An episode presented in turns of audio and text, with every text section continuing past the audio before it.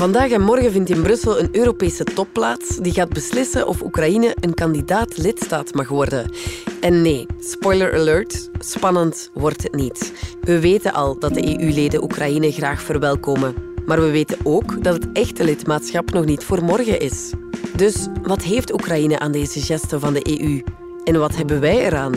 Collega Bart Dobbelaren praat erover met onze Europa-kenner Bart Beerland. Het is donderdag 23 juni. Ik ben Lise Bonduel en dit is Vandaag, de dagelijkse podcast van de Standaard.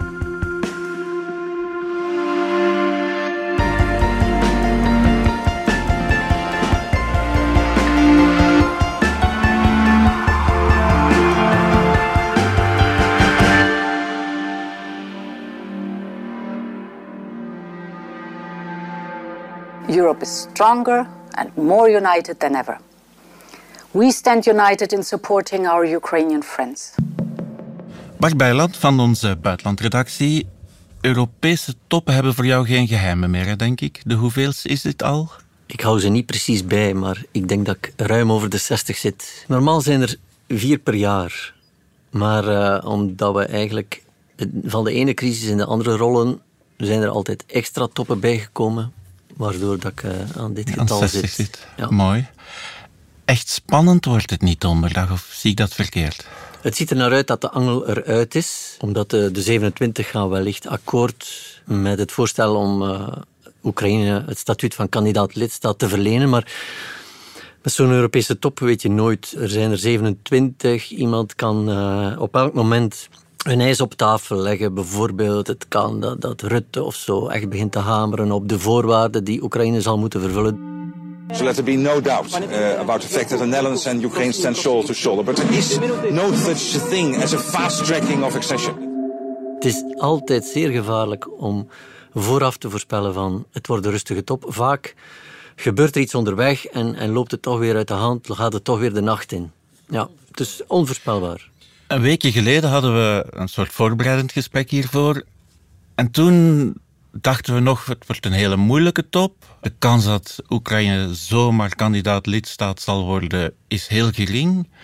Wat is er gebeurd dan? In maart waren de 27 nog enorm verdeeld. Er was een top in Versailles. En uh, daar is urenlang over gedebatteerd. Urenlang. En dus de Polen en de Balten waren aan het duwen. En, en de, de Fransen onder meer uh, trokken tegen. En dan was het compromis in de tekst dat Oekraïne uit zich kreeg om lid te worden van de Europese familie. Dat was het compromis. Dat is iets anders dan lidstaat. Dat is iets anders dan kandidaat lidstaat. Ja. En dan, wat is er veranderd? Die druk neemt toch toe. Er ontstaat een dynamiek. Von der Leyen, de commissievoorzitter, heeft hard geduwd. En ja, het is vreemd. Er ontstaat een dynamiek en, en uh, Scholz die gaat dan op een bepaald moment komt hij ook onder druk te staan van zijn coalitiegenoten, van de andere lidstaten die vinden dat Duitsland niet genoeg doet.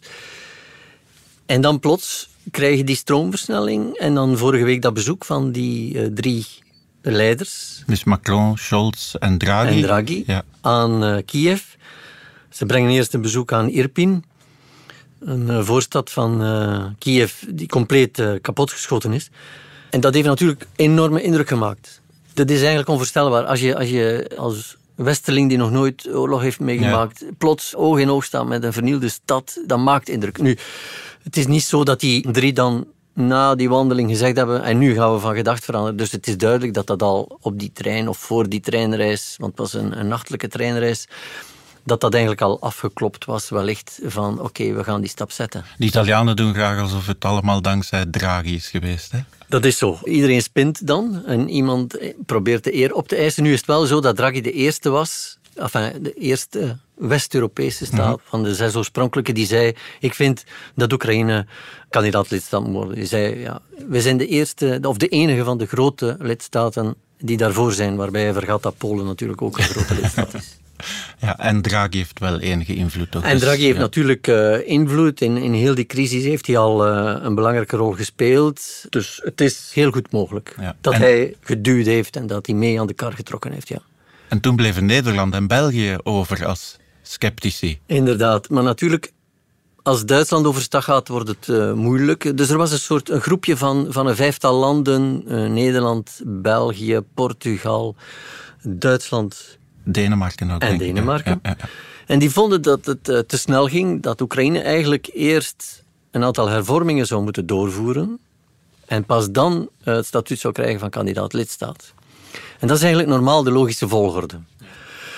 Maar toen Duitsland besliste van, eh, of Scholz besliste van ik sluit mij aan bij Draghi en dan bij Macron en ik steun het voorstel van de commissie om dus kandidaat lidstaat, enfin, het statuut te verlenen aan Oekraïne. Op dat moment heb je weer die dynamiek. Dat wordt dus zeer moeilijk voor die kleinere landen om, om te blijven remmen. En, en dan hebben ze beslist, vorige week vrijdag, dat het verstandiger was om gewoon mee te gaan met de flow en, eh, en, en dat standpunt te volgen en het verzet op te geven.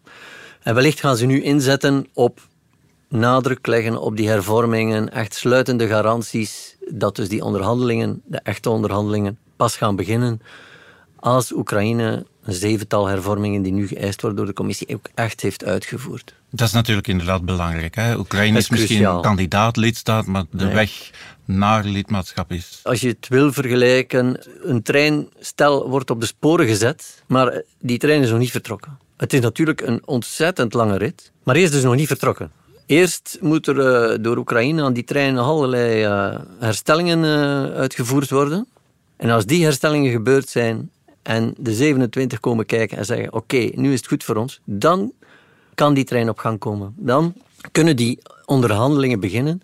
Onderhandelingen die sowieso al eh, ontzettend lang duren. Hè, want dat zijn een, een reeks chapters, noemen ze dat, die iedere Ja, keer geopend worden. Al die wetgeving, die Europese wetgeving, moet overgenomen worden door een land. Die economie moet die interne markt en die concurrentie aankunnen. En bovendien, sinds twee jaar is er ook een verandering ingevoerd. Mocht de toestand in Oekraïne verslechteren, bijvoorbeeld in zaken rechtsstaat, Ja. dan kan die zaak wel zelfs omgedraaid worden. Dus dat, dat kan bij wijze van spreken die trein teruggesleept worden naar achteren, zelfs à Ja. la limiet tot aan het vertrekstation. Dus we zijn er nog niet. Het staat op de sporen, maar, maar meer dan dat is het ook niet. Het is echt symbolisch. Ja, je sprak over een aantal herstellingswerkzaamheden die moesten gebeuren voor de trein een Mm, Ja. beetje mocht beginnen. Kan je daar een paar voorbeelden van geven? Wat verwachten we van de Oekraïne?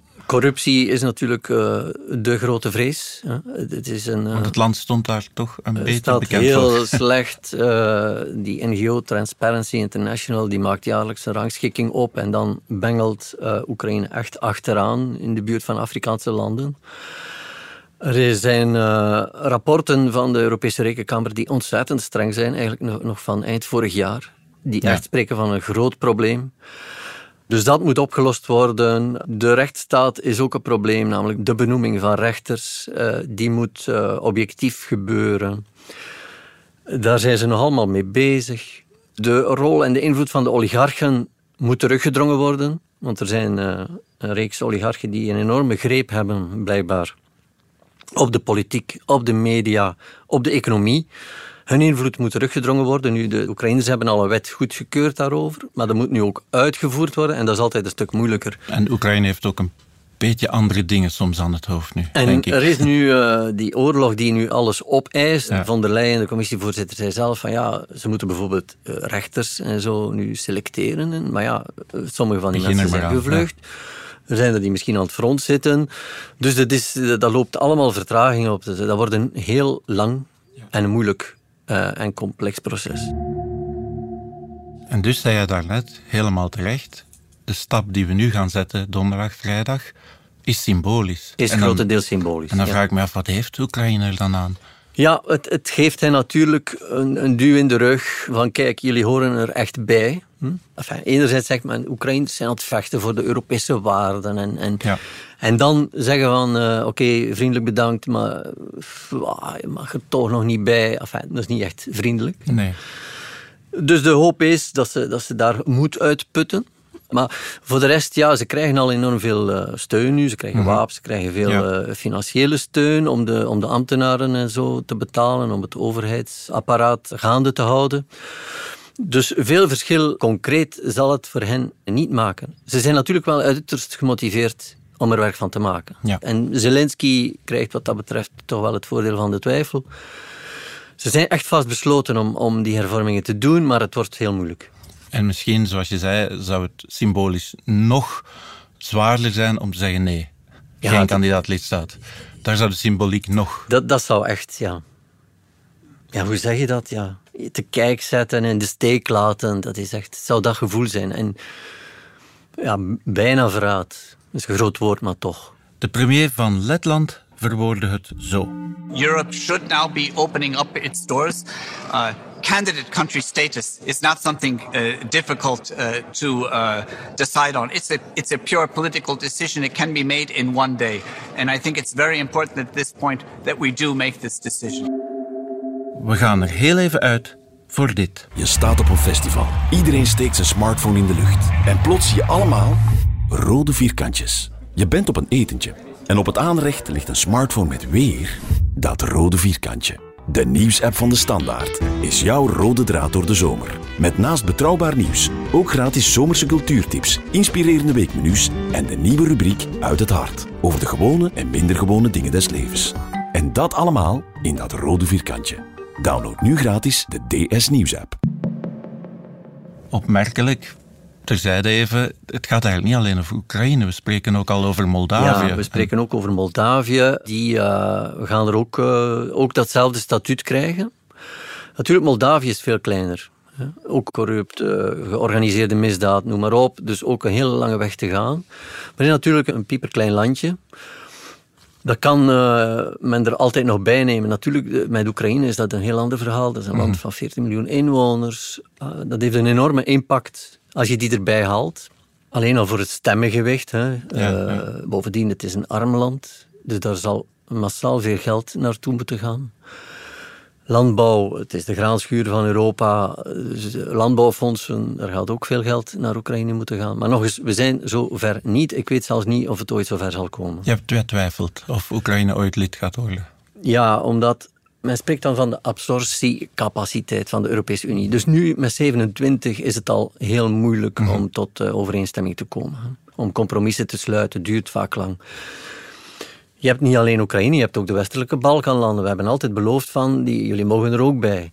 Dus als je die landen er gewoon bij haalt en niks verandert aan het functioneren van die Europese Unie, ja, dat loopt vast. Dus ook Macron zegt bijvoorbeeld, eerst moeten we die mechaniek, die Europese mechaniek, daar moeten we ook aan sleutelen. Hoe beslissen we? Beslissen we bij unanimiteit? Dat is bijna niet mogelijk, want het is nu al uh, zeer moeilijk als je kijkt naar wat Orbán uh, bijvoorbeeld kan doen.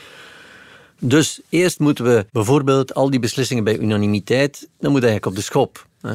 Maar dat is zeer verregaand, daar heb je een verdragswijziging wellicht voor nodig. Dat moet dan al goedgekeurd worden in al die 27 lidstaten. Dus dat wordt een, een extreem moeilijke oefening, zoals ja. uh, Macron het wil, om die landen dichter bij de Europese Unie te betrekken zonder dat ze eigenlijk lid worden. Dat is eigenlijk wat, wat jij daarnet vertelde, waar de gedachten een maand geleden Juist, over gingen. Ja, inderdaad. Ja. Want die kwestie van Oekraïne, moet dat land lid worden of niet, dat speelde al sinds 2004. Hè? Ja, ja. En toen, ik weet nog, in die perszaal uh, van de commissie begonnen toen ook bijna wekelijks die vragen te komen, zal Oekraïne vroeg of laat lid worden van Ja. de Europese Unie? Ja. En dat werd toen echt afgeblokt. En gezegd van, oké, die westelijke Balkan, dat hebben we beloofd, die halen we er nog bij, maar dat is genoeg. Dan is het echt op. En, en dan is er besloten om een soort partnerschap te sluiten met die landen, met Moldavië, met Georgië, ook met Wit-Rusland, om die landen erbij te halen. Ja. En te hervormen. Dan is er met Oekraïne een associatieakkoord gesloten om ze nog dichterbij ons te halen. In die zin is die stap van kandidaat lidstaat wel al een enorme stap. Als het ooit zover komt, dan zal men achteraf zeggen van deze Europese top was historisch. Die beslissing was historisch. Ja. Als het zover komt. Omdat het inderdaad toch perspectief biedt. Zoals commissievoorzitter Ursula von der Leyen ook al meermaals heeft gezegd. We have one clear message, and that is yes, Ukraine deserves European perspective. This is on the understanding that good work has been done. Ukraine, that has it in their hands, and what could be better to shape your own future? Want ik draai het even om. Ik begrijp dat het voor Oekraïne heel symbolisch belangrijk is. Maar wat hebben wij daaraan? Dat Oekraïne lid wordt van de Europese Unie. Dat is een heel goede vraag. En dat is een, eh, een moeilijke vraag. Uh, je kunt natuurlijk zeggen, het is de graanschuur van Europa. Goed. Ja. Dus dan word je echt nog meer een producent van, van uh, landbouwproducten. Kun je echt exporteren, ook naar, naar Afrika op die manier mm -hmm. bewerken. De Gucht zei altijd, de uitbreiding, dat is eigenlijk afzetmarkt te creëren. Dus, Karel de Gucht, ja. ja eh, Karel de Gucht natuurlijk, voormalig lid van, van de Europese Commissie.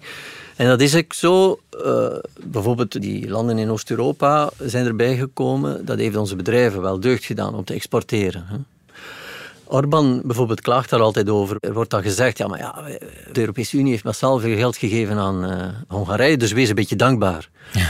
Maar Orbán antwoordt daar altijd op, ja, ja, maar wij hebben, met dat geld hebben wij vooral jullie, producten, jullie, gekocht. jullie producten gekocht en jullie bedrijven opdrachten gegeven. Dus daar zit wel een bron van waarheid in. Dus dat speelt. Je, je creëert een enorme afzetmarkt waar, waar die bedrijven zouden kunnen uh, van profiteren. Maar ja, moet je daarvoor lid worden? Dat is ook weer de vraag natuurlijk. Hè. Je kunt en we maken, maar goed, dat is misschien geen argument meer. We maken Poetin nog kwader dan hij nu al is. We maken, ja, maar goed, kan het nog erger dan, dan het nu al is. Uh, in die zin... Uh, maar Ik wil zeggen, het is ook geostrategisch. Een idee van, we schuiven nog wat verder op. We schuiven verder op, dus je, je wordt echt nog meer een geostrategische grootmacht. Ja. En je zegt eigenlijk, hoe kan de Russen van, kijk, tot daar en niet verder, wij reiken tot hier... Je zegt eigenlijk, die landen behoren niet langer tot jouw invloedssfeer, want dat is toch wat Poetin uh, graag altijd wil. Ja. In die zin verleg je echt wel een grens, ja. Maar, zoals je zei, dat is niet voor morgen. Jij twijfelt ook of het ooit gaat gebeuren, maar twijfel of het kunnen we daar gebeuren. iets van timing zeggen? Macron heeft gesproken over decennia. Dat werd hem kwalijk genomen, maar ik denk dat dat heel realistisch is. Ja. Uh, er wordt nu aan herinnerd bijvoorbeeld dat de Polen hebben er tien jaar over gedaan. En de Polen stonden stukken verder dan uh, Oekraïne, dat een uiterst een zeer arm land is. Armer nog dan Bulgarije bijvoorbeeld. Dus dat is, dat is echt niet niks. En, en om al die Europese wetgeving over te nemen, om die economie te hervormen, dat, daar zal ontzettend veel tijd over gaan. Men weet ook niet hoe Oekraïne uit die oorlog zal komen. Nee, want ja, ja. En wie gaat het betalen om ja, het wij allemaal... Gaan het, uh, wij gaan mee betalen, dat is uh, al duidelijk. Uh, ja, maar ook de Donbass, wat daar allemaal is ja, geschoten. Dat is, Er zijn al cynici die, die zeggen hier in, in de Brusselse wijk van ja, eigenlijk zou het niet slecht zijn voor ons dat het tot een soort bevriezing komt, hè, een bevroren conflict. Dan mogen de Russen eigenlijk uh, de reconstructie betalen van alles wat ze ja. kapotgeschoten hebben. Want stel dat uh, het Oekraïnse leger er effectief in slaagt om al het grondgebied te heroveren, ja, dan gaat die reconstructie nog meer geld kosten. En, en uh, de Amerikanen willen wel meebetalen en, en Japan en Canada, maar toch een groot stuk van die rekening zal voor rekening van de Europeanen zijn. Dus en... dat is geen aanlokkelijk vooruitzicht. Is misschien ook een rare vraag, maar is het denkbaar dat Oekraïne lid is van de Europese Unie, terwijl een deel van Oekraïne eigenlijk ja, bezet wordt door Rusland? Dat is uh, mogelijk. Je hebt hetzelfde al met Cyprus, waar het noorden van het eiland bezet is door uh, Turkse troepen. Cyprus is lid van de Europese Unie, maar de mensen die in het noorden van uh, Cyprus wonen, genieten niet de voordelen van het lidmaatschap ja. van, de, van de Europese Unie. Dus bijvoorbeeld vrij verkeer en noem maar op. Dus het is denkbaar dat je, dat je zegt, oké, okay, Oekraïne wordt lid. Uh, de Donbass en de Krim zijn nog altijd in handen van uh, Rusland. Ja, goed, uh, wij herkennen dat niet. En we gaan wel, ooit ja. zien. Maar dat kan. En dan die mensen die daar aan wonen, ja, die profiteren niet mee van het lidmaatschap. Oké, okay, Bart, kijk je er naar uit, naar donderdag en vrijdag? Het is altijd moeilijk werken, die Europese toppen. Hè, want die, die beginnen laat, die lopen uh, lang uit over het algemeen. En je moet wel op een bepaald moment beginnen schrijven, want die krant sluit op een bepaald moment. Dus dat is het vervelende aan die, aan die Europese toppen. Voor de rest is het natuurlijk uh, fascinerend om, om te zien uh, hoe die compromissen tot stand komen, hoe die dynamiek werkt. En als je dan hoort wat er allemaal in de zaal zich afgespeeld heeft, is wel, ja, dat is, uh, dat is Champions League, hè, zeg ja. ik altijd. Dat is toch iets anders dan de wedstrijd. Hè? Dat is een beetje de nationale competitie. Ja, je hebt toch de indruk dat je naar de Champions League aan het kijken bent. Uh, het is niet altijd uh, schitterend spektakel, maar, maar het is wel vaak spektakel. Wel, en je gaat een beetje geschiedenis bijwonen. Hè? Wie weet, maar dat gaan we pas denk ik binnen 20, 30 jaar weten. Okay. En dan, dan, dan, kom je nog maar eens terug Dan kom ik nog eens terug om terug te blikken. Ja. Heel fijn. Heel hartelijk bedankt, Bart. Graag gedaan. Dit was Vandaag, de dagelijkse podcast van de Standaard. Bedankt voor het luisteren. Alle credits van de podcast die je net hoorde vind je op standaard.be-podcast. Reageren kan via podcast.standaard.be. Morgen zijn we er opnieuw.